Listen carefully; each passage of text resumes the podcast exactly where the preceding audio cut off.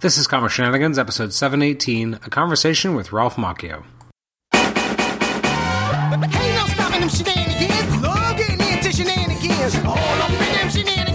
no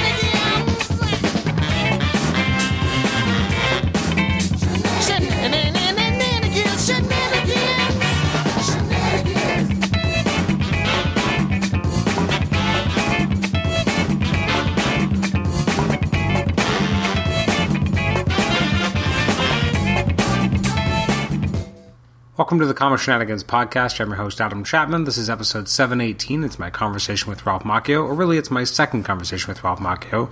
I was able to uh, talk to him last year the Comic Shenanigans podcast. We had a great conversation. I think it was over two and a half hours long. Uh, that was episode 582. If you want to go back and give it a listen, uh, it's a really, I found it to be a very enjoyable uh, read, or sorry, listen, I should say, or conversation. That's from June 4th, 2018. So this episode, uh, we talk a little bit, uh, not quite as long. I think it's more like an hour and a half or so, but it was a great conversation talking about um, working on the current uh, run of Conan books for Marvel. Uh, we talk a, about a variety of different things throughout Ralph's career with Marvel. Um, some of the writing he's doing currently. We asked some listener questions as well. So uh, there's a lot of different material kind of covered. Um, and to be honest, like in a 35 year career, I p- could probably have you know a, a daily you know half hour conversation with Ralph and never really get bored because he's such a great storyteller. He tells amazing stories. He's been around so long. He has such great perspectives, and it's very enjoyable. Um, so I just wanted to give some quick shout outs to some people from the Marvel Masterworks forum who put in questions for this episode. Uh, so we had Moore McGill asked a question about Conan. We had Muldoon ask some questions about uh, working with Mark Gruenwald as well as being an editor in the 80s and 90s. Uh, Mr. Articulate asked about writing epic essays, although I think. Um, back I think the when he when we talked about it, I think he was actually referring to the Marvel Tales reprints that have been happening lately, but um, still pertinent question uh, answer anyway. Uh, Shatsy asked about Avengers 301 to 303, the Supernova Saga, and then Iraq Walker had a question about uh, just what it was like to be um, an editor and what it's like to, you know, at times get out of the way and let creative types do what they need to do, or if he's ever had to rein people in. Anyways, I'll jump right into the episode in just a moment, but first you can rate, uh, rate and review us on iTunes, subscribe to us on iTunes, and also listen to us on Stitcher. Our next episode is going to be uh, looking through an upcoming Hachette catalog uh, for January to April. I did that with uh, my my regular co-host for those episodes, who is uh, Eric Anthony from the Cave of Solitude podcast, great friend, and it's always nice to go through those uh, that catalog with him. Uh, in the next month or so, um, we're going to have episodes with Marv Wolfman, uh, at least as well as if the schedule uh, holds out, as well as a joint conversation with Mark Waid and Brian Augustyn, uh, talking about uh, their work on the most recent Archie miniseries, Archie 1941 and Archie 1955. And because it's both of them, I'm sure I can wedge in some questions about Flash, because you have both those guys who were instrumental in working together on those Flash books. So it feels like it'd be weird not to at least try and get one question in there for that and that's coming up uh, in November, and uh, working on a bunch of other interviews that we're trying to schedule as well. So, anyways, without further ado, let's get right into the conversation with Ralph Macchio. Ralph, welcome welcome back to the Comic Shenanigans podcast. How are you today? Very good, and it's good to be back. A pleasure. Absolutely. Well, I'm super excited to have you back. Um, before I, I, go into listener questions and kind of delving into your amazing long tenured career with Marvel, uh, I do obviously want to mention that you've been doing a lot of writing work lately. Um, so I just wanted to have a sense of like you know how's that been going because I know you were in the uh, the Amazing Spider-Man uh, one sh- one of their 80th anniversary one shots. You had a story in there. Uh, I've been seeing your name popping up in a lot of places. What is it like to kind of be? It seems like you're writing more than ever before. Well, you know, I have the opportunity to because uh, I'm not on staff full time. I mean, I still go into Marvel. I have a contract with them, and uh, you know, I go in a couple of times a week, and I'm doing my consulting editing, which occupies the majority of my time on all the Conan books. And as we expand our Robert E. Howard uh, dimension there, I'll be doing more. But the opportunity to uh, to write. Um, you know, I like to pick and choose. And um, uh, Nick Lowe had contacted me recently, and he said they were doing this large Spider-Man book, and they'd gotten two major stories done. Um, and he wanted to know. He goes, "You know what, Ralph?" He goes, "I got a few pages." He goes, "Have you got anything brilliant for three pages?" And I said, Nick, no problem. In, in a few minutes, I'll come back to you with something that's brilliant. And I said, if, even if it's not brilliant, tell me it's brilliant. So I, I came up with a little little story. Um, I wanted to sort of tug at everybody's heartstrings because uh, I, I noticed, you know, that the other two stories were kind of, you know, they were larger stories. They were more uh, bombastic kind of things. And you had some great artwork in there, I think, by Bagley and uh, Erik Larsen, a couple of my favorite Spidey guys. And um, I wanted to do just a small piece, so I, I just thought of doing something where Peter Parker thought, as Spider-Man, he thought back to a lesson that he'd gotten from Uncle Ben when he was a kid. And I always loved those stories where there was just a little bit of a connection between the two of them because they did spend time together, and we've never really gone into it that much in um, in many of the Spidey stories. But you know, this was really his father figure when his uh, parents disappeared.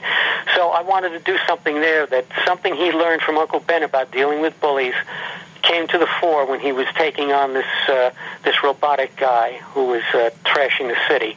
So it worked perfectly in three pages.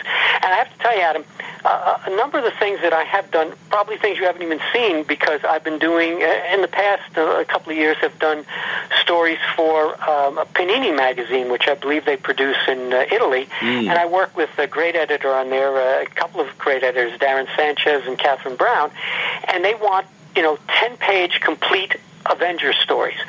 And that's a real challenge because, you know, you have to, and with a three page story, you still have to introduce the characters, you know, you still have to get a conflict in there and you still have to bring it to a resolution. And I like the challenge of being able to do something in that period or that, that that amount of pages rather than saying, okay, I'm, I'm thinking about a trade paperback here and I've got, you know, five issues to, to make a story in. I like the idea of the, of the challenge of doing that because when you go back and look at a lot of the early Marvel stuff, you know, when they were doing Tales to Astonish and Tales of Suspense and all, even though a lot of them were continuous stories, um, you know, they still were 10 pages of, of stuff, and you got a kind of a complete thing there within ten pages of Doctor Strange, uh, you know, or of the Hulk or whatever.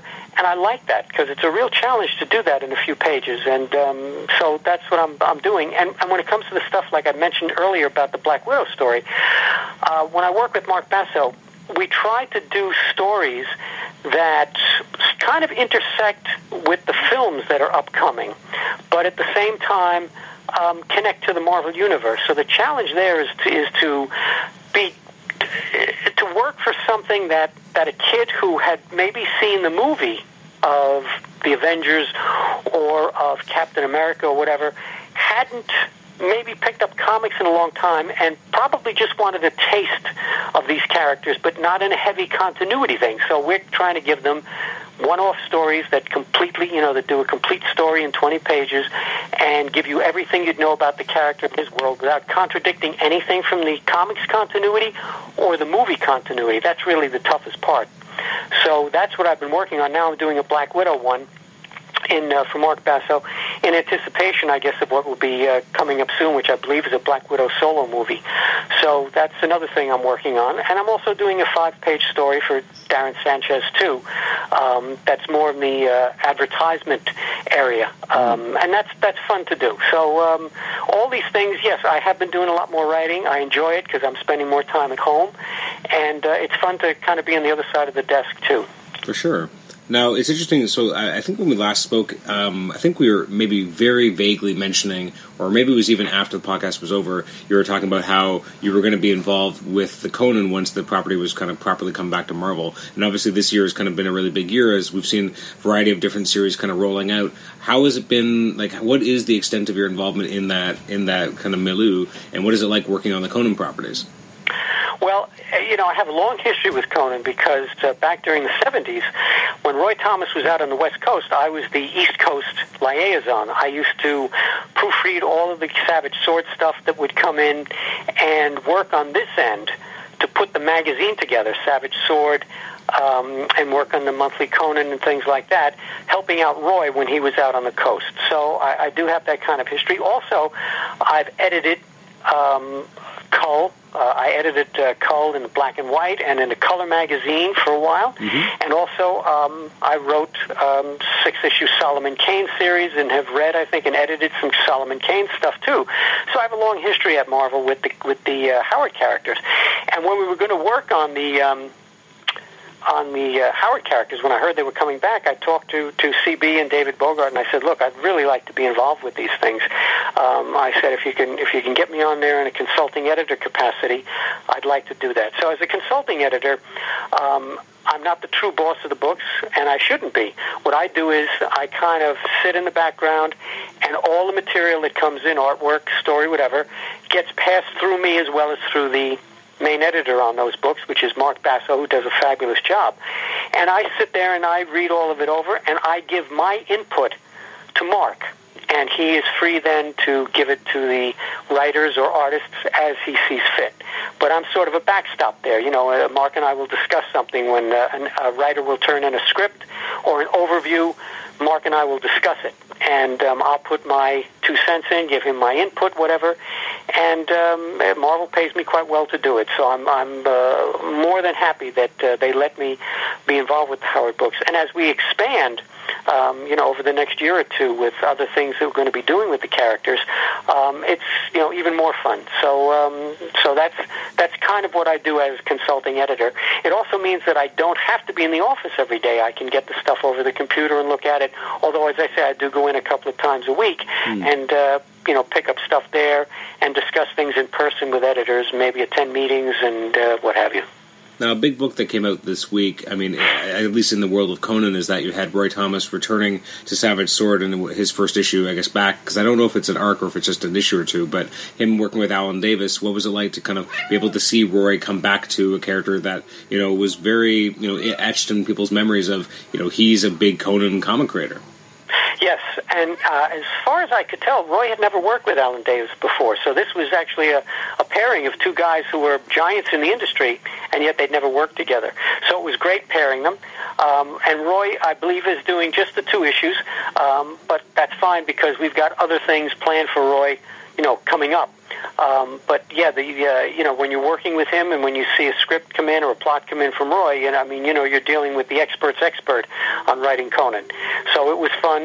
Um, I do correspond with Roy uh, every now and then uh, because uh, he's very nice and and sends me copies of Alter Ego, which is a wonderful magazine. I just uh, actually had read and reread the uh, the tribute to Steve Ditko issue, which was Oh, yeah. just chock full of great stuff.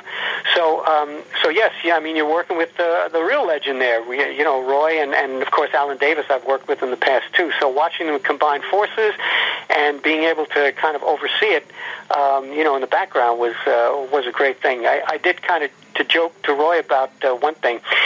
When I first started working at Marvel, I was not God's gift to proofreading, so there were a number of mistakes that were completely mine that used to slip into Savage Sword, proofreading errors and things.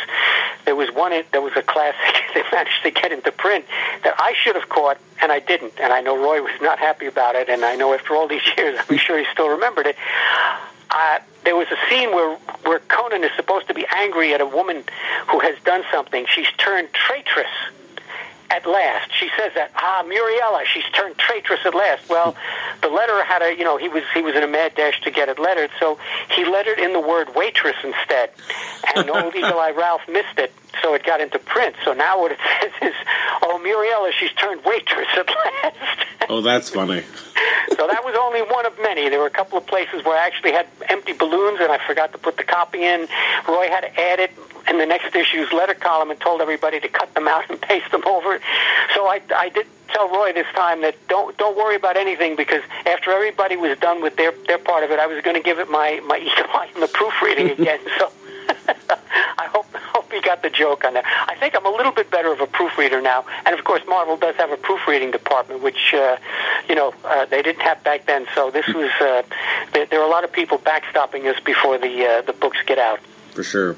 I'm curious about uh, like what what do you think it is about Conan that makes those comics still survive? Because like I'll, I'll be honest, like you know, I obviously I knew of the legacy of the character um, and that the fact that you know Marvel had been a big part of kind of continuing that legacy in terms of comics uh, for many many years until the, uh, it moved on to a, a different publisher. But up until this year, I don't think I'd ever really read or, a true Conan story. I think I read maybe Conan like a what if here and there, but I don't think I'd ever really gotten a chance to really experience the character. So when Jason Aaron launches his book, and then you have um, you know the first arc of Savage Sword, who now I'm forgetting who wrote it, which is terrible. I think it's Gerry Duggan who wrote the first arc. I think. Um, I I really am enjoying the work, but I'm just curious, like, what is it about the relationship between Conan and Marvel and Conan the readership that really makes it still have longevity? Well, Conan is a compelling character. I mean, he draws you to him. Yeah, he may be somewhat of a simple barbarian, but there's a, you know, his story arc, his character arc that leads him from being a thief and a mercenary all the way up to being a king of one of the great kingdoms, Aquilonia, back in the Hyborian Age.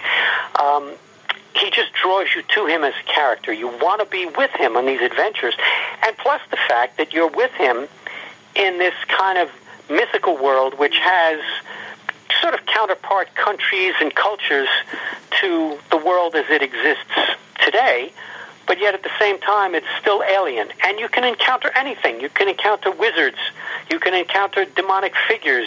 You can encounter dragons, monsters, you know, pirates. It's a world in which almost anything can happen. It's kind of like, uh, you know, following Frodo through Middle Earth.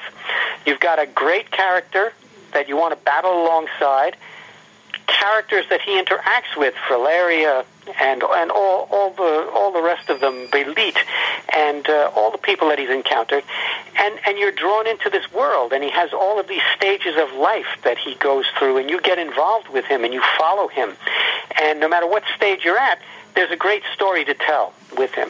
And Robert E. Howard, you know, is the is the creator, the character, and the writer of some of the more brilliant uh, Conan stories you know, he, he set the bar very high, and anyone who followed him really, uh, you know, Carter and DeCamp and all, uh, they really had to reach high to uh, to match him. So there's just something about that adventure, that sense of adventure in a lost world with a great character that you're following that I think, you know, anybody can can uh, you know, if it's John Carter of Mars, if it's Tarzan, if it's Conan, you're you're in an, an adventure with a character in a lost world and an alien landscape and you just want to follow it through. So that's what I think draws everybody to, to Conan. For sure. I'm, uh, I especially enjoyed the uh, the most recent arc of Savage Sword, where uh, Jim Zub was writing it with uh, Conan the Gambler, because again, it felt like it was it was different. You know, it was uh, the the character having to be a little bit more cerebral. Eventually, going into you know more of the the classic kind of uh, hack and slash to survive, but it didn't start out that way, and I, I really kind of liked that interpretation. Well, thank you for that, Adam. And I have to tell you, when when Jim first approached us, um, and I've, I've enjoyed Jim Zub's work. There's there's a, a number of guys really working up at Marvel uh, now. Some of the newer writers who I think really do really do terrific stuff, and um, Jim Zub is one of them. And when he uh, approached us with this three issue story arc. Um, Mark and I were, you know, really ecstatic about it because, as you said, this shows a little bit more of a cerebral side, and he basically invented this card game yeah. um, he, he really did. I mean, it, look, it's more effort than I could ever put into something. When I looked at it, I said, "Holy cow! This guy put a lot of work into this. This is fabulous." And he also seemed to get Conan. He got the voice. He got the character right away, and that's not easy to do. And uh, Mark and I were very impressed with that. So we liked the story arc. We liked where he was going with it and he seemed to catch the character. So uh, I'm glad that you, you know, you you got it and you enjoyed it because uh, we all did at this end, and uh, we tried to give him the best art we could. So um, it was something that was just, you know, a little bit different on the on the Conan front there, seeing him in a little bit of a of a different light, and um, yet still perfectly in character. And as you said, you could feel that. I mean, the fact that again you have this game that Jim kind of created for this, it felt lived in. Like it didn't feel like you know just kind of half put together. Like it felt like this is a legitimate game. He's figured out the rules, and that really that kind of detail and extra depth definitely brought me more into it because I was more interested in what was going to happen because it didn't feel like just some you know kind of random you know thing going on. You felt like this was an actual game and someone figured out the rules, and they're going to watch Conan figure it out too. Yes, yeah, as I say, I, I, we were amazed. I mean, Jim, he was, you know, he he put the whole thing together. We we were just knocked out. You know, putting all that effort into it, and um, and then going, okay, and, and you know, Conan's going to play this. He's going to, you know, deal with a guy who uh, he's he's helping out first, and then has to jump into the game himself. Um, it was a little bit like uh, a little bit of Casino Royale there. You know, a little bit of James Bond in the uh, in the Yeah. casino with Conan. So um, uh, yes, we were very happy with it. We think it stands out as a somewhat different Conan story, and um, we all were, were big fans of it, and, and glad that you enjoyed it too. a book I was I was uh, really intrigued by the kind of creative process behind bringing it about was um, the Conan the Barbarian Exodus, which was just the one shot by Esad, uh, where he just it was kind of I guess wordless really. It was just this you know tour de force of him just doing the entire story of this uh, this this particular adventure of Conan. What can you speak to you know that kind of creative decision to let him kind of plot it out and then kind of have this kind of wordless book? Well, I can tell you this, and I'm sure you'll agree with me. If there is an artist anywhere who you would want to have do a wordless Conan or any other type story, it would be Esad Ribic, because his art is so beautiful, and you know, there's just a Frazetta-esque quality to it. Um, I mean, the guy just you know knocks out when he when he draws a page, and we knew it was going to take him a while to do it because he wanted to put everything he had into it, and the fact that he had a good story to tell, and because it's a visual medium, you know, every once in a while you can do a story that can hit people, and yet we don't need the word balloons. You know, the narrative is there in the pictures. And if you're telling a good story, you know, the narrative should be there in the pictures too. And uh, we were we were more than than happy to let him, you know, to give him his head and say, okay, you know, go to town and knock yourself out on it. And and again, it worked out beautifully, and it was just another, you know, kind of one issue thing that stood out.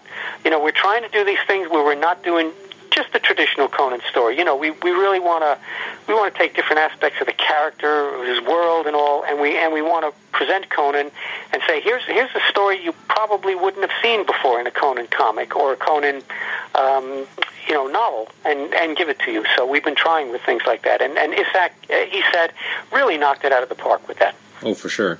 Uh, I'm curious, just in, I mean, and maybe you won't have as much interaction with this as a consulting editor, but I'm just curious, you know, when they brought Conan back to Marvel, it, was it kind of like a, a line of people saying, "I want to write this," or like what what is what is the feeling around kind of writers wanting to write Conan? Like, is is there kind of a list of people who are just kind of pitching because they're really excited to be involved in this character now that it's back at Marvel? Oh, there definitely, you know, when the word had gotten out that Conan was coming back to Marvel, certainly people did uh, pitch it uh, to do the regular monthly book, and then also, you know, the Savage Sword book and the the uh, Valeria title. Or the, uh, you know, we have the other. We're, we're, I'm thinking of it as as Valeria, of course, um, because we did the five issue arc with her. But you know, if uh, we we certainly wanted to give it to a a a major skilled hand, and when when they had thought about Jason Aaron, it seemed to be a natural fit because he also had wanted to write Conan for a long time and was just knew the whole Conan canon backwards and forwards. You know, he, he said he's got the books on his shelf, and you know the, the the the spines are broken on him from having read them so many times. And you know, Jason Aaron. I mean, he's been a top guy at Marvel for many years, um, and he's got the feel certainly for uh, for Conan. So he was, you know, would have definitely been the first choice, and uh, he he jumped right on and has done, you know, is doing a 12 issue arc that uh, is really intersecting with many periods in Conan's life, and yet at the same time, the narrative is continuing, mm-hmm. is continuous. So it's it's also worked out beautifully. Uh, he came up with a really really strong uh, hook to get everybody going on this thing, and um, we we were very happy with it. And um, you know, uh, he, he's always welcome to stay aboard or continue or do whatever else he wants with Conan. We we love having him on there. Mm-hmm. And with Savage Sword, was that kind of conceived as being a little bit more of a rotating kind of uh, stable of uh, of creators coming in, as opposed to having kind of one voice on the quote unquote main ongoing? Exactly. Yes, we want it to be a rotating thing. Um, five issue story arcs, four issue story arcs, whatever. Uh, different writer artist teams, and uh, give everybody an opportunity, you know, to tell their Conan story. So that's where we were going with that. What um, this is? I'm going to put you on the spot for a second, but what modern artist who hasn't done Conan do you think would be a really good fit for Conan? A modern artist who hasn't done Conan, who. Um, Ah, I'm trying to, you know that. Yeah, you did. You did put me on the spot there. Who, who has not taken a, a, shot at at Conan? Um, I think Mike Dauterman. Um, mm. I, I, I think would would be. I think I got his first name right. Uh, he was the guy who worked with. Um, Jason Aaron on Thor for Ru- a number Russell of years. Do- isn't it Russell Dauterman? Russell Dauterman. Yeah, I'm thinking of Mike for, for another guy. I'm sorry, Russell Dauterman, who I'm a big fan of. And anytime you know we've we've done a project, I've always pushed his name. But Russell Dauterman is a guy who I would love to see do a Conan story. Yeah, that, that, that definitely I could I could see that. I mean, I, I guess if someone's done you know Thor successfully, it's not hard to translate that I guess to Conan as well. Exactly, that's what I was thinking. Yeah, and I, I just love his artwork and his approach to things. I think he would give a, a brilliant vision of. Uh, I'd love to see his vision of the Hyborian Age. Uh, so I'll, I'll, I'll leave Conan behind for the moment, and I'm, I'm just gonna I'm gonna jump back into the early days of your career, if you don't mind. Certainly. So I, I'm always curious, what was it like working in the black and white line, considering the amount of regular content which had to be created to kind of facilitate all those pages? Well, in the black and white line, um, there were two of us. There was John Warner, uh, the editor, and there was me, who was his assistant uh, on there. And that was it. There was no other staff. There were just the two of us.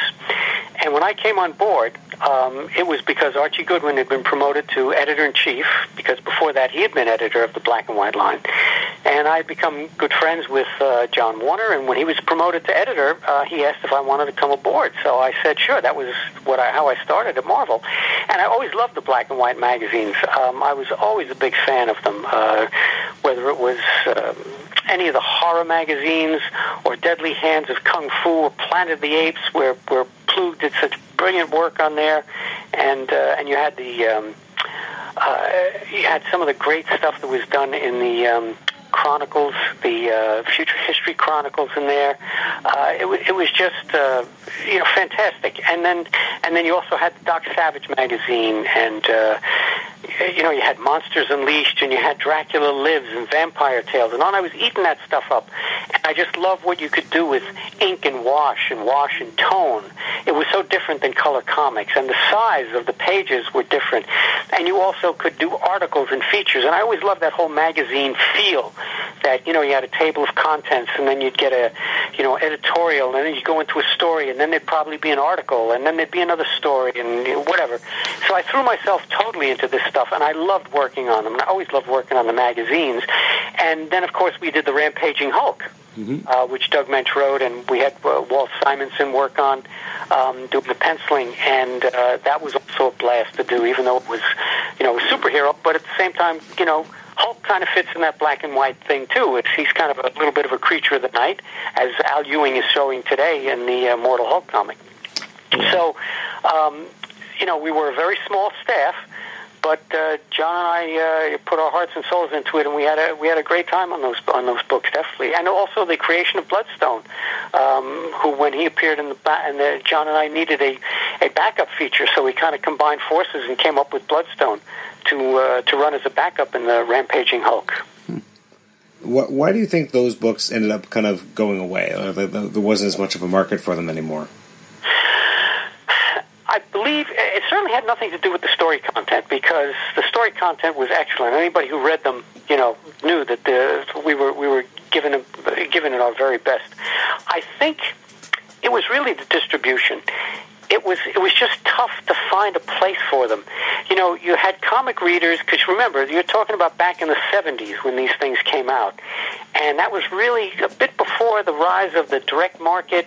You know, and the comic book shops. You still were trying to sell comics and, and related um, publications through newsstands, and at that time it was tough. So if these, you know, if, if you think about a candy store owner or whatever, getting these magazines in, they were having a tough play, a tough time. You know, where do I put these things? Do I put them uh, over maybe with Eepy, uh, with Eerie and Creepy magazine and Vampirella?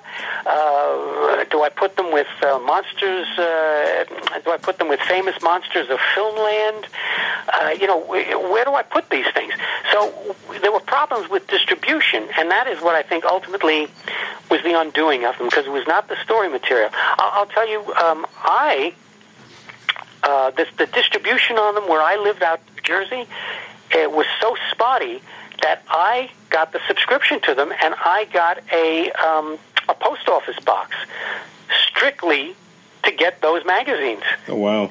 Yeah, because I, I would I would read like an issue of Vampire Tales, and I would read a Morbius story in there that Don McGregor did, and uh, you know, it was just so so beautifully, uh, uh, you know, just so beautifully uh, done, so beautifully written and illustrated with the the ink and wash on it. And then I, the next issue I couldn't get. I'd look all, I'd score the stands for them, and you didn't know where they were. They weren't in the comic book rack because they were they were too big. And then you'd look in the magazine section in a candy store, and and a lot of times they just were they didn't show up. So I did the subscription thing. And, uh, you know, because I, I didn't want to miss anything drawn by Tom Sutton. I mean, his brilliant work on Future History Chronicles and the Morbius stuff that he did. And I love Tom Sutton. So um, him, Mike Ploog, and all the other guys, when I missed an issue of those things, I was upset. And I said, okay, I, I filled out the subscription, clipped the coupon, and I, I actually got a post office box just so those things would come every month. The only thing was they would come folded in half so that they Oh. could fit in the box. so I'd have to unfold them very gingerly and go, oh, okay, well, that's the price you pay, but uh, I, I read them and, and kept them anyway. Um, when I was uh, looking through, um, you know, a lot of the different books you've edited over the years, one thing that struck me is that both, I guess, on Daredevil and uh, Power Man Iron Fist, you in both cases, I believe, you took over from editing from Denny O'Neil. What is it like to succeed him in the book? Now, what was the first one you ma- mentioned? Because I you, you kind of faded out there. I Oh, I believe I believe it was Daredevil. Daredevil, yes. Well, you know when you're when you're following up, um, it was uh, Daredevil, and the other one you mentioned was Power Man and Iron Power Man Fist. Iron Fist, right? Yeah. Well, you know when I um, uh, worked in that in that time period up at Marvel, I was one of Denny O'Neil's assistants. I followed Mark Gruenwald, who, when Denny was brought back to Marvel, um, I believe Mark Gruenwald became his first assistant. And you knew when you were working with Denny that you were really working with a top-notch guy. I mean, Denny had, had you know made his bones at Marvel, and then became a superstar over at DC with the work he did with uh, you know with Neal Adams on Green Lantern, Batman, etc. Even the stuff he did on Justice League, and you know all over the place. And when um, Jim had got him back, um, you know, everybody was just thrilled that, that you know, we got this legend now, uh, you know, and on the editorial staff. So eventually, uh, Mark Gruenwald uh, got promoted, moved up, and I became Denny's assistant. And I learned a lot from Denny.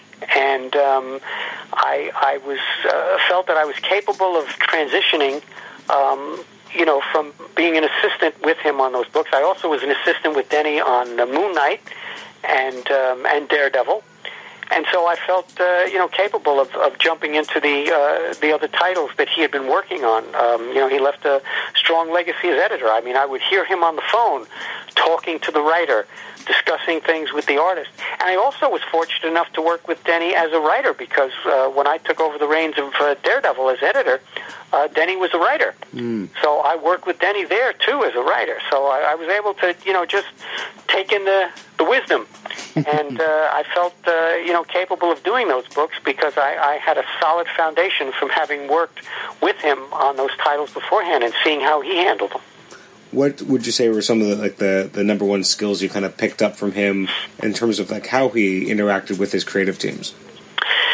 Well, the, the, one of the things that I learned, and, and it wasn't only from Denny, but it was from Archie and, and other people too, is that you want to bring forth the vision that the writer has on the book.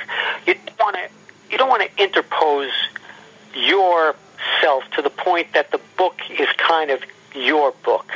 It really should be the writer's vision. You're there to work with the writer to bring forth what he wants on the book. And this is something, you know, that I learned from Denny and from Archie that you don't uh, you don't dictate to them. You you see what they have, where they want to go, and you try to guide them, try to encourage them. You try to maneuver and say, "Okay, let's see what we can do best bring forth your vision for this character, where you want to go with him in the long term and in the short term, issue by issue. And so when I took over any title, I, I kept that in mind. That, that was my editorial governing philosophy, working with them as a guidance, as a behind the scenes person, but not someone who's going to push my my agenda or my vision for the character. Um, always, of course, though, keeping in mind that the editor is the final word. Um, if there was, uh, like, if I had a real strong disagreement with the writer about a bit of characterization. If I wanted to, as the editor, I could have the final word, but I would always try, as Denny did and Archie and everyone else, you try to discuss it with the writer and you try to say, okay, you know, I really don't agree with you that this character would do this. Convince me. And if you can convince me, we'll go with it. But if you can't, then, you know, this is where I may have to overrule you and say, "Mm, maybe we're going to go with a different, uh, you know, a different feel for this particular scene. And that's that's the way I, I handled it. Always realizing that mine was the final word on it, but yet at the same time, you don't push yourself on the writer. You encourage the writer. You try to bring forth what they want to do in the book, and make it so that they're in a in a comfortable position to write. That they're happy working on the book and the character, and that they like the working conditions, and that they feel that they're being that their that their vision for the character is uh, is coming to the fore. It does remind me on our first conversation, and now I can't remember which. I think it was maybe Frank Miller, but now I can't remember. You were telling a story about how you had disagreed with something, and you kind of said, "No, we got to change it to do this." And then afterwards, you were talking about it with the kind of the editorial group as the pages were coming in, and realizing I made a mistake. And I always thought that really stuck out to me as you know you being willing to say, "I did make a mistake. Let's go back to the original vision." That you're not someone who's just going to stick to the guns just to do that and save face. Absolutely, I, I think um, we were we were talking about. I think it was a Frank Miller sequence on um, on Man Without Fear. Am I correct? We Yes. were, were discussing. Uh, That's right. uh, Yes. Yes. Yeah, what, what had happened was there was a sequence where Uh, Matt Murdock, as a, as a young guy, this is where, before he's Daredevil and all that, there's a guy who's got a gun, and and Matt, it, although he's, he's kind of dressed up in that turtleneck sweater with the mask on and all that, this is long before he's got the costume, but he's in college, and the guy is firing at him, and he, he's deflecting the bullets, and he tells him, he goes, don't make me kill you, because, you know, and, and eventually he deflects a bullet, and it goes into the guy's skull. And I felt, you know, he's, he's actually killed this guy. And I said, all right, I guess he was in a position. He was young, he was inexperienced, he was doing everything he could, but the guy was firing, you know, bullets at him. So he deflected one. Now, whether he deflected it directly into the guy's forehead or he could, you know, obviously he was not that skilled that he could have hit him in the arm. So he did what he could because he was he had somebody there that he was trying to protect, and the guy was. And I asked Frank if he would write some captions that would sort of explain, you know, would sort of say something like, "He does what he can not to kill," blah blah blah. And Frank reluctantly wrote it because, you know, uh, as, as brilliant a guy as Frank is, he respects what the editor brings uh, to the table, and and so he actually did write that, and I brought it out to the guys in production. Now, the guys in production were big fans of Marvel Comics and of this series in particular, and they had been following it and they loved it. And when they saw these captions, I remember one of them came up to me and said, "You know, Ralph, this just sticks out like a sore thumb. You know, is this did Frank really write this?" Hmm. And you know what I said? Yeah, he did. But you know, when I got the sense from those guys, that was like going back to the base on this, going, okay, I'm hearing from the from the guys that this just didn't work, that I'm shoehorning something in, and it just doesn't fit. So I went back to Frank. I called him up. I got his answering machine on the phone, and I said, "Frank, I'm gonna, I'm gonna, gonna drop those those captions I asked you to write." I said, "It's just not, it just didn't work. I, I was wanting to you to put something in there that that would make me feel better, but was just uh, just didn't work." And I and I heard it from the guys in production. So then I, later on, I got a call back from Frank, and he told me that he he was still laughing, you know, because he said he knew it, it wasn't working. He goes, but he was doing it because I asked him to do it. But uh, he he felt underneath that uh, somewhere along the way it was it was going to be jettisoned, and and that's true. And it wasn't a, you know another editor I went to. It was the guys in production, but. You know, they were the readers. They they had been following this this Man Without Fear book, and they were loving it, and they were telling me they loved it. So I knew they were into this thing. And if they were reacting negatively to it, I knew the readers would if it would, if it got published, and that's why I took it out. And again, I, that just impresses me because it, you know it really speaks to how much you value you know what's going to work on the page as opposed to you putting your stamp on anything, right? Like it's about what services the story, and that is not always for some people, unfortunately, what is important. But for you, it obviously is. Absolutely. It's always in service to the story. Everything is in service to the story. Your, your artwork, your, your writing, everything is to the narrative and to what it is you're trying to say in this story. And, you know, again, as, as a writer, as an editor, as an artist, you are serving the story because you're, you're, you're handing this out to a reader who wants to get an experience when he reads this particular comic. And you want to make sure that he's getting a unique experience, that you're giving him everything he can from from your resources so that he'll have that kind of experience. You know, you get him on a roller coaster ride, and you want to give him the best roller coaster ride you can. You want to give him something to think about. You know, you want to give him some deep characterization so he's going to remember this story. And he's going to react to the characters in it and to the sequences and to the interactions and all of that stuff. And it's all in service to the story. It's uh, you know never never what what you do and saying, okay, you know what, I, I don't care whether this is right or wrong.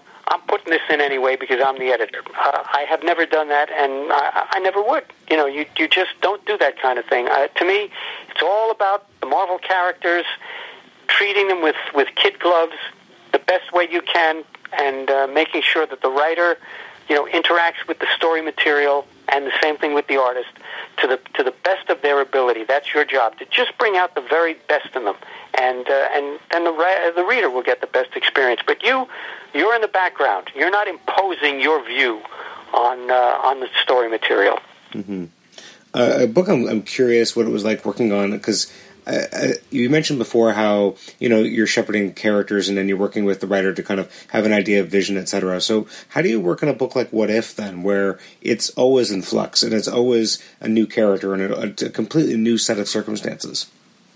Well, I had a lot of fun on What If. Um, you know, when I when I took it over, um, I had a group of guys that I wanted to work with on there, and you know, I would discuss with them beforehand. You know, where does it? I, I would always say, you know, what can we do here that you really wouldn't be able to get in the regular comic? Um, you know, let's really think outside the box. And that's what I impressed upon the writers uh, when they did this. I said, let's not just do something that kind of moves it a little bit to the side that you, you know, could conceivably get in the comic. Let's do something very different. Let's really think outside of the box for a what if story. And that's where I went with uh, all of the what ifs that I was able to uh, to work on. And uh, and and I always did enjoy them. I mean, they're you know they're uh, the alternate uh, alternate world things, and I believe Roy was the guy who started it at uh, at Marvel. And um, it, it's it's just a fun thing. But you want to make sure that you're giving the reader something that he probably would never get in the regular version of that character. And if you're not giving him that, then what's the point in doing it? Because if it's something he's going to be able to eventually pick up in the regular comic, well, then you, you don't need that what if story. But you give him something really outrageous, something really different, but yet in keeping with the character. Uh, that's always important. You don't. Uh, when I say that, you know, do something outrageous, I don't mean you do something that's contrary to, to the character. Um, you do something that takes the character to his furthest extreme and see how he deals with it there. Mm-hmm. I'm curious. I mean, so with this book, I believe it was kind of an exercise, but it was only every two months. So you had a, maybe a little bit of lead time, but again, more content to kind of fill. So how much of a stress was that? Because again, you are kind of starting from scratch every month, or every other month, I should say. Well, it wasn't really that much because remember, I'm dealing with different teams, so mm. I could get two or three of those books going at the same time. That's a good point. Yeah, it, it was. If I was dealing with the same, you know, uh, writer, uh, an artist, um, and they had a, you know a thirty-page story to do every month or two, then I'd know I was, you know, we were we were in. Uh, a little uh, hot water, but because I was dealing with different teams, I, I could do a what if Hulk and a what if uh, Thor and a what if uh, Fantastic Four, and I'd have all different teams on them. So, um, in, in that sense, uh, it was almost a blessing to work on those. What was it like working with Peter Gillis on that book? Well, Peter and I are, are old friends. Uh, we go back a long way, and um, uh, the opportunity to work with Peter, I, I uh, put him on the um, on the Eternals, and we had a great time on there. Um, so I was. Um, uh, I, I like working with Peter because Peter always had very interesting ideas for characters. He always was, was the writer who thought outside the box, and also Peter was not a guy when I started working with him who had already written years and years of a Marvel character. He was coming to the material very fresh himself. So he was thinking you know, if I had written this character, what would I do? It's not as if I was dealing with a writer who already had written years and years of a particular character. Um, this was something that was brand new to Peter, too. So he was taking it from the starting gate and going, you know, if I really had the chance to do something with this character that nobody else did, here's where I would go with it. So that's why I stuck with Peter on on What If and, and gave him as many as I possibly could because uh, he, he, you know, he really thought, um, as I say, very much outside the box. How collaborative? I mean, were, were you working with Peter and just kind of in terms of kind of coming up with the kernels of ideas or the kind of the inciting incidents that would kind of create a divergent What If continuity? Well, I have to say that, that Peter, um, I never went to Peter or to any of the writers with my ideas for What If. Okay. They came to me with them. Um, I, I would love to be able to take credit for some of those, but I never said, you know, I got a great idea for What If, and I'm going to hand it to you. They had the ideas, they brought it to me, and we discussed the stories, and I gave a little bit of my input if I felt something was going off the rails, and um, that was really it but it was really all uh, all Peter's stuff and all you know whatever writer was on there. That was uh, that was them.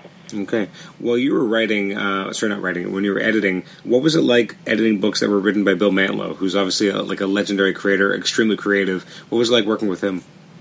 Well, I again was friends with um, with Bill. Um, even around the time he was starting to write, or I was kind of uh, coming up and starting at Marvel. And uh, Bill was a guy who was uh, he was kind of a neighborhood guy, lived in the the west side of New York. He was also a um, a colorist, uh, and I believe he had worked on staff for a while. So I got friendly with him there. Um, and he um, also did um, outside coloring too. Uh, he would color a comic as well as uh, do some coloring on staff. So he was a he was a regular fixture up there, and you know we got very friendly. And I always enjoyed Bill's writing. I mean, I, I liked what he did on, on Micronauts or Hulk or almost anything he did. Sons of the Tiger, you know, he would pick it up and and he would uh, throw some just some great ideas in there. Woodgod, he worked very well uh, with Keith Giffen on stuff. They became uh, kind of a team for uh, you know for a period of time, and I loved his Iron Man stuff. I thought that um, I thought Bill Bill brought a, a really interesting perspective um, to the books, and he was also the world's friendliest guy and the easiest guy in the world to work with. If you wanted to change and you, and you you called him up and say, you know, Bill, maybe we could do this, he was he was Johnny on the spot, made the change, no problems. And um, as I say, just a pleasure to work with, and and uh, you know, he was he was just a fantastic guy. It is. It's interesting when you mentioned the kind of the idea of him kind of being the Johnny on the spot because even just looking at it at his breadth of work, like every title, like you know, it's, it felt like there wasn't almost a title that Bill Mantlo didn't write at some point. That's right. That's right. There were very few that he didn't uh, he didn't touch in one way, or you know, do a fill in on, or or what have you. Um, and uh, you know, he was, as I say, he was a New York based guy, um, and uh, where he'd be up in the office.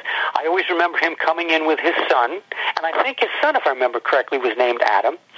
Um, and his son was a was a young kid at the time, and he would come in and march around the the, uh, the the bullpen with his son sitting on his shoulders, and uh, you know he'd drop into the office and just the friendliest guy. You know, we'd go out to lunch or dinner. Um, he knew Mark Gruenwald well. They they lived kind of in a same area in the Upper West Side, um, and things were just uh, as I say. He was very easy to work with, very creative guy, thinking up new characters, thinking up new concepts and things, and um, you know, uh, I would I would work with Bill on uh, on anything he wanted to work on, and and books that he. I was a big fan of what he worked on that I didn't edit. You know, I I, I loved the stuff that he did. Mm-hmm.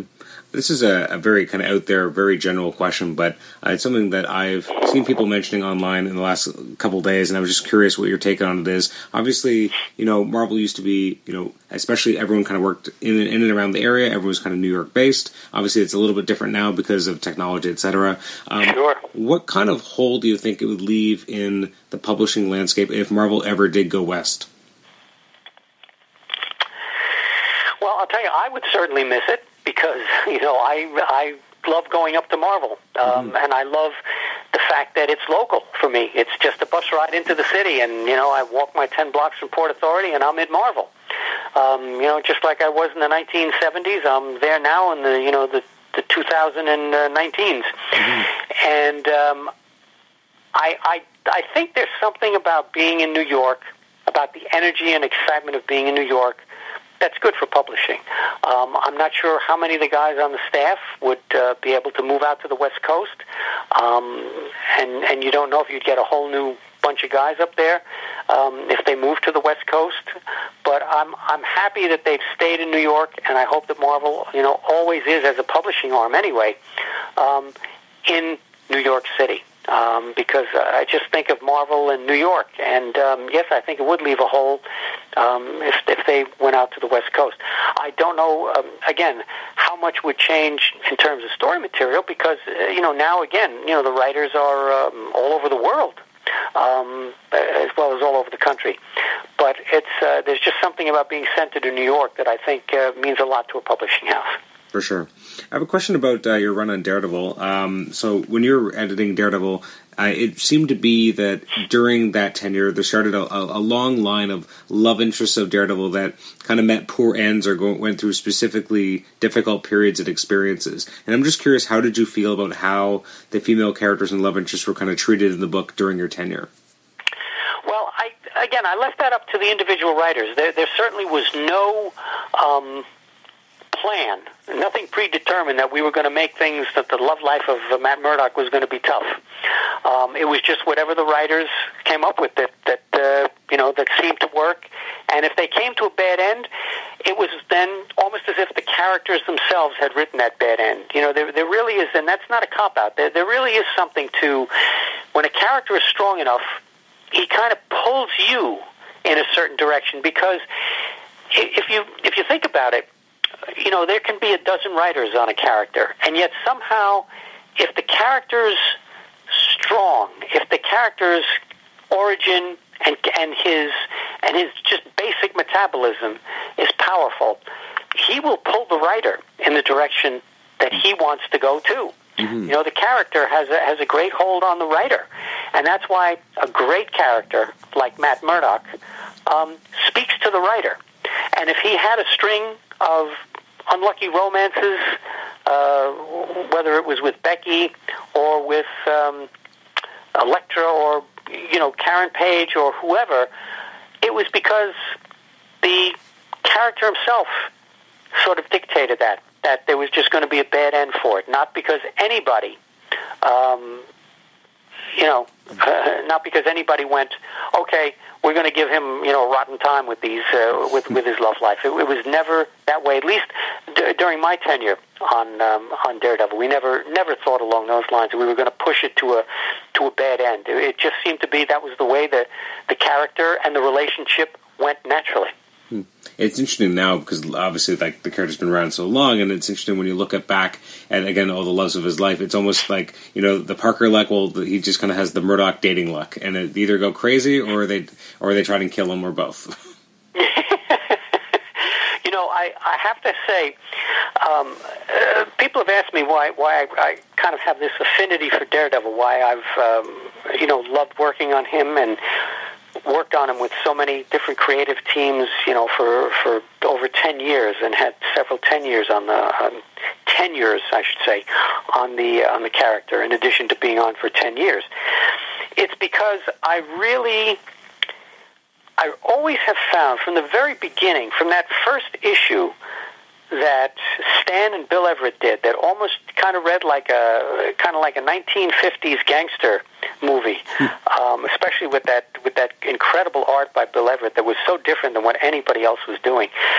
Um, there was something so real about Matt Murdock. The, the, you know, the heroism of Matt to knock that guy out of the way you know, as a kid, and then to be blinded after that, and to have to deal with that, and you know, to grow up and to see his father, you know, killed because his father wouldn't betray his son in that fight.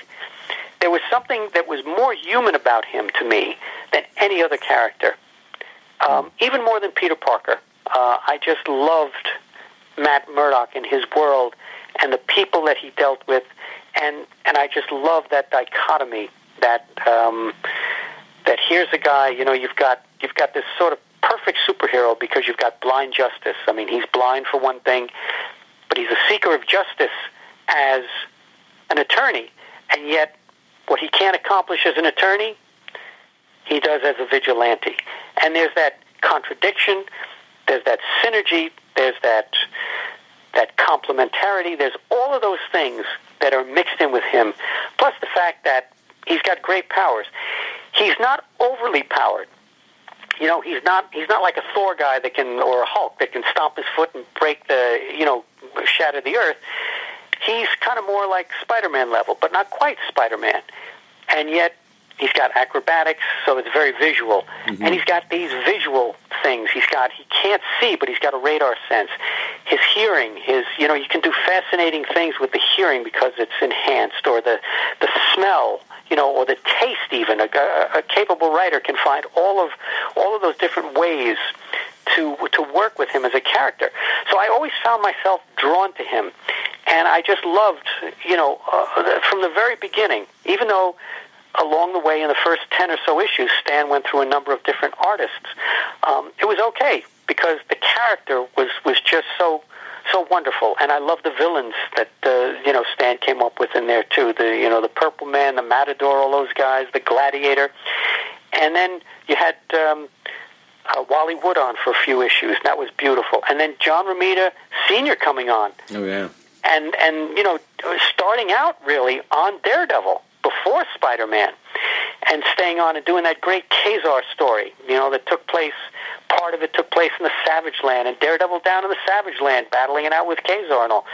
There was something so wonderful about it, but something so human about Matt Murdock. And I really felt when he put on that costume, I saw Matt Murdock under there. You know, I just saw him there.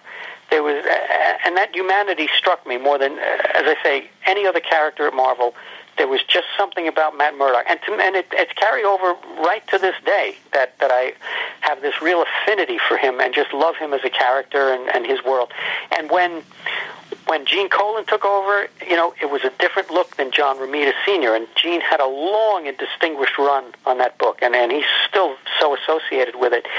And I just love that um, you know, there was just something about him all through. And of course, then you have Frank coming on, and and doing. We all know what Frank did with that, with the uh, film noir stuff and the, you know, the gangsters and bringing bringing the Kingpin in and and finding a way to uh, do things with the Kingpin that uh, had never even been done with him in the Spider-Man title.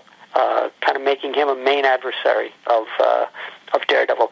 There's a vulnerability to him. There's a humanity to him, both as as the superhero and as the man that I don't think anybody else has got anywhere else in comics. Um, and, and so it's always drawn me to him. I just, uh, to me, he's just the perfect superhero.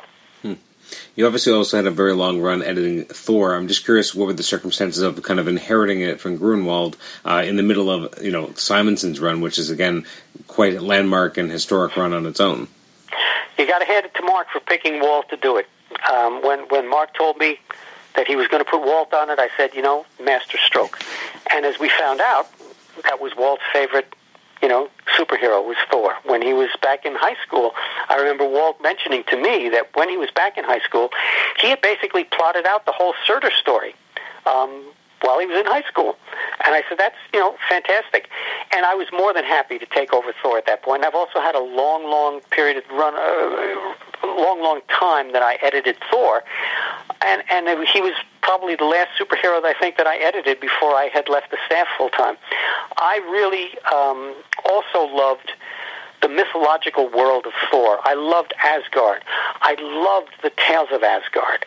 Um, I mean, I loved all of the stuff that went with it. It was so again totally different than Daredevil and Spider Man, but you know the Rainbow Bridge in Asgard. When you went there, you were again in this kind of alien landscape. It's almost like you know the high, as we were speaking earlier, the Hyborian age of Conan, and you had all these wonderful supporting characters: the Warriors Three and Balder, and Loki and Odin, and then all of the all of the lands of Asgard. I, I you know, just love that um, the Tales of Asgard, the whole thing that that led up to the Ragnarok story, where they all were they had to go out and find out why the Odin sword was cracked, and they came back, found out that it was Loki who was responsible for gathering the forces of evil that was going to bring bring about Ragnarok. And there was a sense of, you know, just these giant figures moving. And then there was also the humanity of the characters because there was, you know, the brilliance of what Stan and Jack did with any of the characters, and even with Thor, was that they humanized him. When you think about it, Thor brings Jane Foster to Asgard.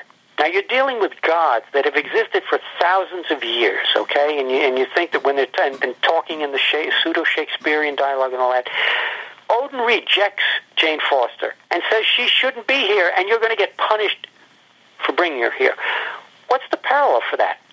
Every guy in high school who brings a girl home that mom and dad don't like. There's the parallel. It's perfect. And they're going to punish the son. And what happens? The son rebels. The son says, No, I don't care what you do to me. I'm still going to go out with that girl. It's perfect. It fits in with what every kid was going through in high school. Bringing the girl home to mom and dad that mom and dad didn't approve of. And saying, you know what, I'm still going to see her. The rebellious son. It's all there. It's brilliant. And yet you're dealing with gods.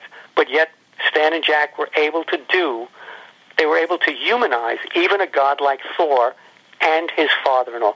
And there was one one little scene that I remember. There's a, there's a just a line that Stan had that after all these years I have never forgotten. Well, there are many of lines that he had, but there was one scene where after after Odin has to condemn his son Loki because it's Loki who's going to bring about Ragnarok, and after they put him in the dungeon of no escape or whatever it is, there's just a scene that Kirby drew of Odin sitting in his throne and he's got his head he's got his head in his hand. His hand is up to his forehead and his head is bowed. And stan wrote this beautiful line i've never forgotten where he said there's a silence there the silence of a father weeping without tears hmm. it's a brilliant line and it so beautifully humanizes odin that here he is the king of the gods but he's got a son an adopted son to sure but a son that he just can't bring around. You know, he's already had problems with one son who's headstrong, who's egotistical, and he had to be taught a lesson. And now he's got the other son. And this son is just evil. And he can't do anything about it. Even Odin can't do anything about it. So he sits there, and it's the silence of a father weeping without tears. Just beautiful. Just untouchable stuff. for sure. Um, as we're we're kind of we're gonna have to wind it down to, in respect of your time, but a question I had on my list um, is that you were the editor on Squadron Supreme. Uh, what was it like working on that book with Mark? And did you guys kind of know that it was going to be as influential as it ended up becoming? Because it's definitely a landmark series. You know, it's funny you mention that because just before I, I called you, I had uh, gone upstairs and um, I, I had uh, a few minutes and I kind of pulled the, the Squadron Supreme trade paperback out and I was flipping through it just a few minutes before I called you. Oh, really? Yes, yeah, that's the that's the truth. Um, and I I have to say that um, when when Mark wanted to do this series, and he had an affinity for the DC counterparts of those characters, as as did I, because you know we were we were. Uh, children of the 50s and I was reading Justice League and Flash and Green Lantern before Marvel because when I was reading them in the 50s there were no Marvel comics there were you know there were uh, timely horror comics. There were no, you know, there was no Fantastic Four, Spider-Man. So my formative comic book reading was the same as Mark's. It was the Julie Schwartz Atom and Green Lantern and Flash and Justice League and the Mort Weisinger Superman titles. That's what we were reading back then. Um, so we had an affinity for, for those characters and for the counterpart characters that Marvel had created. I mean, I, I love the Squadron Supreme. I love the opportunity that we sort of get the chance to, to play with, with those with those characters. Um, and Mark really had a an incredible idea in mind, which is, you know, who who watches the Watchmen? If if you're that powerful that you can you can kind of do whatever you want, and no one can say no to you, even if you're benevolent. If you're sticking your nose into the rest of society, you know you're an intrusive factor, factor there. You're you're kind of a scary thing, and so Mark had the idea that this would all become unraveled. That the squadron would start off with the utopia principle, you know, that they had the best of ideas to help make their society utopian and to do what they could to help out, but yet there were those like Nighthawk who rejected this idea that they were overbearing, that no matter how benevolent they were, they were still overbearing. And Mark wanted to do a complete story arc where he would show how this would ultimately play out. And I have to tell you that he carried it off brilliantly. And the one place that I disagreed with him on, but in retrospect, I have to say that he was right. I get very attached to all the characters. And I felt that we were killing a couple of them. I think we killed the Black Archer and the, and the, and the Blue Angel. Um, and I felt uh, I'm sorry that these guys are, are killed. And, and Nighthawk was actually killed. And I always wanted to keep them alive. But Mark made the point that if you're really going to do a story like this, a limited series, there have to be casualties. You know, there have to be those who lose their lives, or else you're cheating. And I said, you know what, Mark, ultimately, you're right. And that was a case where, as the editor, I could have said, no, you can't kill any of them. But I knew that because everything, as we said, is in service to the story, ultimately that was the right thing to do. Even if some of these characters that I loved and Mark loved had to die, it was in service to the story. It was to make the point. It was to show you that in this kind of conflict and in this kind of world, there were going to be casualties.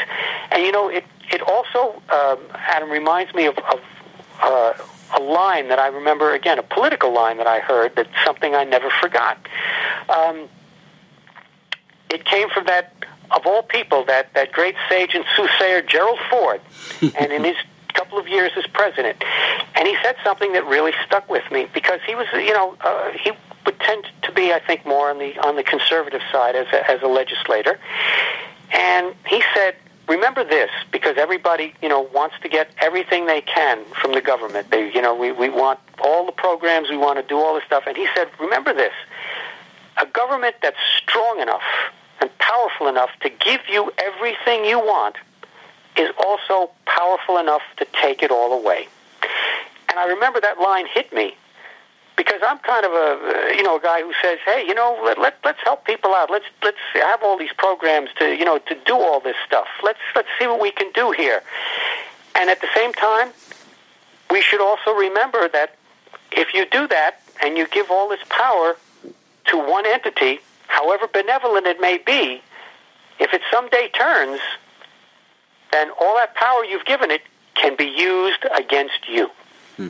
And that's something that you need to keep in mind. And that's something that I think also plays into the whole idea of what Mark wanted to do with the Squadron Supreme. That yes, they were benevolent and they only had the right idea for society in mind, but they were still an element that was from the outside that was putting their stamp on society that shouldn't be done. That society, for all its flaws, needs to develop on its own. It does not want or need an outside influence of super powerful beings that were going to guide it. And um, as I say, to me, that goes back to that line from you know, just from Gerald Ford. I think that was that was kind of a profound thing that he said there. For sure. I'm going to switch gears for a second as we uh, start to draw to a close. So I have some listener questions that uh, I'll, I'll, quickly hit you with. Um, sure. The first one here, let me just pull this up, is uh, from Muldoon, and he just wanted to know. Um, let's see. After a number of excellent issues teaming up with Mark Gruenwald from Marvel Two-in-One, the two of them ha- ended their collaboration and Ralph went on to be strictly an editor. Did either have plans to keep writing together on that book, or was that time simply done?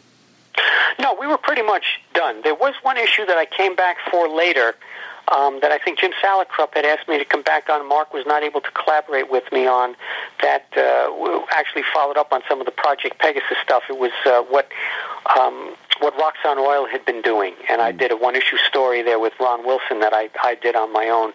But I do. Um, uh, I, I do think that Mark and I did what we wanted to do on Two-in-One, and then um, you know we kind of went off our, our separate ways. Although of course we did collaborate again um, on uh, Thor, and uh, also again as writer and editor on Captain America and uh, other items like uh, Squadron Supreme. Okay. Uh, and he had another question. This is a little bit more general, so you can keep it brief as as, as you want. He just Sure. said, as an editor in the 80s and 90s, what is your favorite run that you helped shepherd? And also, can you name a missed opportunity? I, you know, I have to say that's really those are two really tough questions. Um, They are tough. Yeah, yeah. What what um, what was my favorite? It's so difficult picking a favorite thing. You know, in the '80s and '90s, and you know, I, I have to tell you, Adam, to some extent, a lot of what I did kind of blended together. I probably really enjoyed my run on Avengers, um, working with um, with Bob Harras on Avengers. I, ha- I had a great time working with him on that book.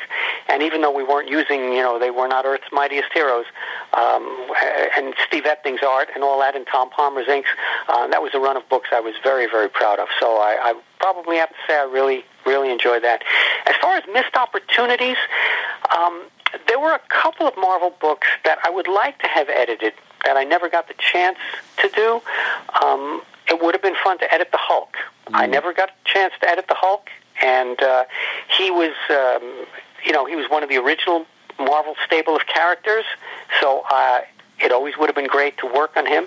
I did have a brief run on Iron Man, but I would have liked to have worked on Iron Man for a much longer period of time. Again, one of the original Marvel characters that I never, uh, I, I, I just had like about a, I think maybe six months to a year on him, and uh, the writer had already plotted it so tightly that um, there wasn't really much room for input. Uh, it was a very good story, but uh, you know, I was just kind of like a pair of hands on that book, so I, I didn't really have too much input. But it would have been nice to work on Iron Man for a long period of time. I think Iron Man and Hulk. Okay. Uh, listener, uh, Mr. Articulate, wanted to know um, you did a lot, uh, wrote a lot of um, of the essays that were in the Epic collections. He just wanted to kind of know what the process was in terms of. It, it, felt like you got to write a lot of them. So how did you kind of get engaged in, in working on those? And are we going to get any more of those from you in the future, or, or is that kind of done for now? Or oh no, as, as they as they continue to be done, um, uh, I I'm uh, working with the editor of of those on there, and um, he you know gives me a call whenever they come up, and he says, you know, Ralph, we're going to do three issues of this. Um, you know, we're going to do forward, or sometimes he has me do an afterward on it. It's uh, Brian Overton is the editor on those, and he uh, contacts me. And he says, Ralph, we're going to do, uh, you know, a Susan Storm thing. These are the three issues. Read them over, and um, do your do your um, intro on it, and we discuss a little bit. I ask him, "Is there anything you want me to emphasize in there? Is there anything in there that you, you know you want me to particularly play up or whatever?" And he always likes it when I bring a personal anecdote uh, into it. That if there was something that some personal connection I had to the character or to one of the creators um, that's represented in that um, that Marvel Tales volume or whatever it is. Um, you know, try to mention it and try to, to try to bring it in there to personalize it. So I try to do that, and I try not to do plot synopses mm. um, because that's the kind of thing where you're kind of boring the reader. You know, if he's going to take the time to read your introduction, he doesn't need a plot synopsis because he's shortly going to be reading the book. Um, so I try to avoid that, and uh, I have enjoyed doing them because I, I, I tell you, I feel like I'm writing a bit of the history of Marvel Comics. You know, a number of people have, have come to me and said, seriously, go, why don't you write your book on Marvel history? You know, you were there since the 1970s. You know, why don't you just write your book on the, on the whole, you know, what it was like to work up there and all the people. I said, you know what? First of all, I don't have the talent to write a book. I don't have the patience to write a book. So that's two strikes there. And I just don't see it in me, you know. However, as I've told people, when I write these introductions, whether it's to a Marvel masterwork or whether it's to one of these Marvel tales or, you know, 80th anniversary things, I feel like I am writing my version of the history of Marvel at that point hmm. because I am giving you insights into what happened at the time, where this story may have come from, what, it, what it was like to be at Marvel during that period. And I consider it um, you know, privileged to do these because as long as these books are going to be in print, and that's who knows how long, that history of Marvel that I have written is going to be there. You know, when I when they do a a, um, a version of uh, say Born Again or Man Without Fear, and I've written the introduction to that. That goes back to the 1980s or the 1990s. When you pick up that trade paperback or that hardcover, my introduction is in there. You're getting my version of what the history was of that project and what Marvel was like at the time. So I am writing my history of Marvel. I'm just doing it in discrete pieces. Of a, a listener, Shotzi says uh, I, that he still loves Avengers 301 to 303, the Supernova saga, uh, and feels that you nailed the voices of every character. It was just so much fun. And he asks, what can you tell us about the creation of the story, working with Mark Gruenwald on it, and if there were any plans to follow up on it? Now, which book was this again? He says it was Avengers 301 to 303, the Supernova saga. You know, I remember a little bit about that, but I don't remember that much. Um, we had fun with it, certainly, but uh, I, honest, to, honest to God, I don't remember. 301 to 303, uh, Supernova. Um, It was 30 years ago, so I'm going to give you a big pass on this yeah, one. give, give me a break on that one. There are certain things that I remember and certain things I don't. I do remember that we, we did work on those, and I'm, I'm happy that he, by the way, was very very pleased with it. And whenever you know I had the chance to to write the Avengers, uh, in addition to editing it, I was you know really happy to do it. Um, but I don't remember that much about it. I'm, I'm just happy that he enjoyed it. You know, it, it's it's a it's a great thing. And you know, we always approached the Avengers um, with a great deal of. Um, sort of uh, uh, reverence because you knew the history of that group and who had worked on it. And so you said, okay, if I'm going to write the Avengers, I'm going to be on my best behavior doing this book. So um, that was it. But yeah, I, I remember it vaguely, and I know we had a lot of fun doing it. And I'm glad that he thought we got all the voices and everything right. I, that that's very nice of him to say that.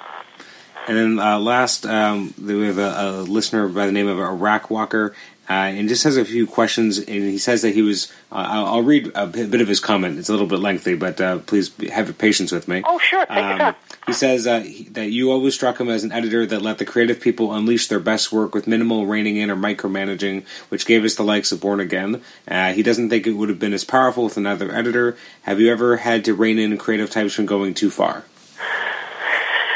Um, I would say I don't think that's ever happened. I, I think whenever I worked with a creative team and it was going to be long term, if I knew a guy was going to stay on a book for a while rather than just come on for a fill in issue or something, I knew where they were going to go because we would always discuss it in advance. Um, I, I never really worked with a creator who, you know, suddenly said, "Hey, you know, this issue, Thor's going to shove his hammer down Jane Foster's throat. What do you think of that?" Um, uh, you know, I probably would have had a few objections to that, and, and that you know made my voice known uh, about it. But when it came to um, anybody I was working with on any title, if it was a long-term thing, I, I would know in advance because they would know in advance where we were going to go. So I wouldn't have a surprise thrown at me like that. I, I, I would know, okay, you know, what are we going to do? Where where are we going to go over this next six months to a year with this character?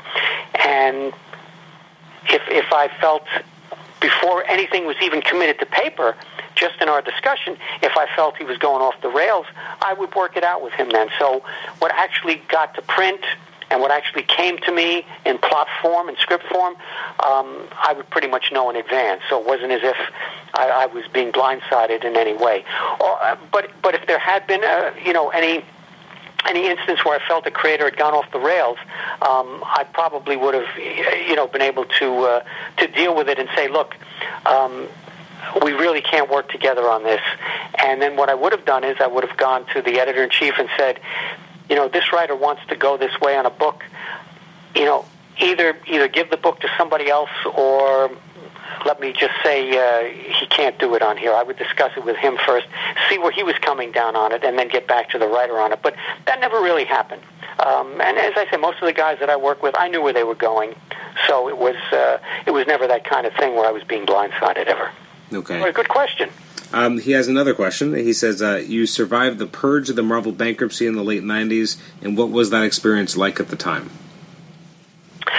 Well, it was every day that you came in. You you know you kind of weren't sure. Maybe the uh, you know maybe there was going to be uh, the doors were going to be boarded up because it was it was a crazy time. And you know we've been through a lot of crazy periods. The whole uh, comics publishing business has. But uh, going through the bankruptcy certainly was tough. It seemed like you know every other week we had a different boss up there until things settled out. But one thing I knew the Marvel characters were going to survive because the Marvel brand is such a great thing that there's no way, even if it went from one corporate hand to the other corporate hand, it was just too good. It was never going to be broken up and destroyed. Those characters were always going to be together. The universe was always going to exist in one form or another, and now it exists as the Marvel Cinematic Universe too. Um, so I, I was fearful for my job. Um, I was fearful for my friends' jobs and whether we would continue to have them, uh, not knowing you know who was going to be running the place and all. But I never was worried that the characters were just going to disappear off the face of the earth. They they become part of Americana even before the movies. You know, every kid knew the, who the Hulk and Spider-Man were and all. So that never never um, reached me that way. Um, but it was certainly a, a scary time. You know, you're you're you're just uncertain when you come into work. Um, you know, who's we used to make jokes about. You know, who's running the place today, and it did pass through various corporate hands, and then um, eventually things stabilized, and things worked out very well. And you know, here we are in 2019 with uh, you know the Marvel brand being um, one of the one of the biggest things, uh, one of the bigger things ever in popular culture. It's crazy. I mean, it's well deserved. I mean, for I guess for people who've been fans of the characters forever, it's like, well, it's about time. it, yeah, it's like about time that everybody else discovered what we knew, you know, 30 or 40 years ago. And, and there is a, I have to say, there, there's a certain satisfaction in saying, you know, I was reading this stuff when I was a little kid, and I used to tell people about it and all that, and they'd roll their eyes and go, now, okay, right. Now those people are standing in line 20 minutes to get into a Marvel movie. Yeah. I, I just have to say, I take a, a certain quiet satisfaction in that. It, it's fun. It's just great. And I am also so happy. I, I'm so happy that Stan, you know, lived long enough not only to be part of those movies, but to see the incredible success, the worldwide success that those characters had. Um, and I'm, I'm only sorry that Jack Kirby um, you know, who worked right alongside Stan, as did Steve Ditko and others, didn't live to, to really see the the uh, monumental, the phenomenal success of the films. That that uh, is unfortunate, but I'm so happy that Stan and certainly Steve Ditko, um, you know, live to see it too. For sure. Last question, uh, and from the same person who asked the last two. He said, uh, You edited at Marvel from the 80s into the new millennium. What was the biggest change from when you started to when you finished? Um, Although I would say you're not really finished because you're doing consulting editing still. So. right, but when I when I actually left full time staff work, Yeah. Yeah. I would have to say that probably the biggest change was that in in the 70s when I when I had started, we really didn't have an editorial staff um, in the sense that we didn't have individual editors who had a group of books. That was something that Jim brought in um, when he took over as editor in chief. That the idea that we would kind of uh, each a person that he brought in would have a group of books under him. That was something new to Marvel.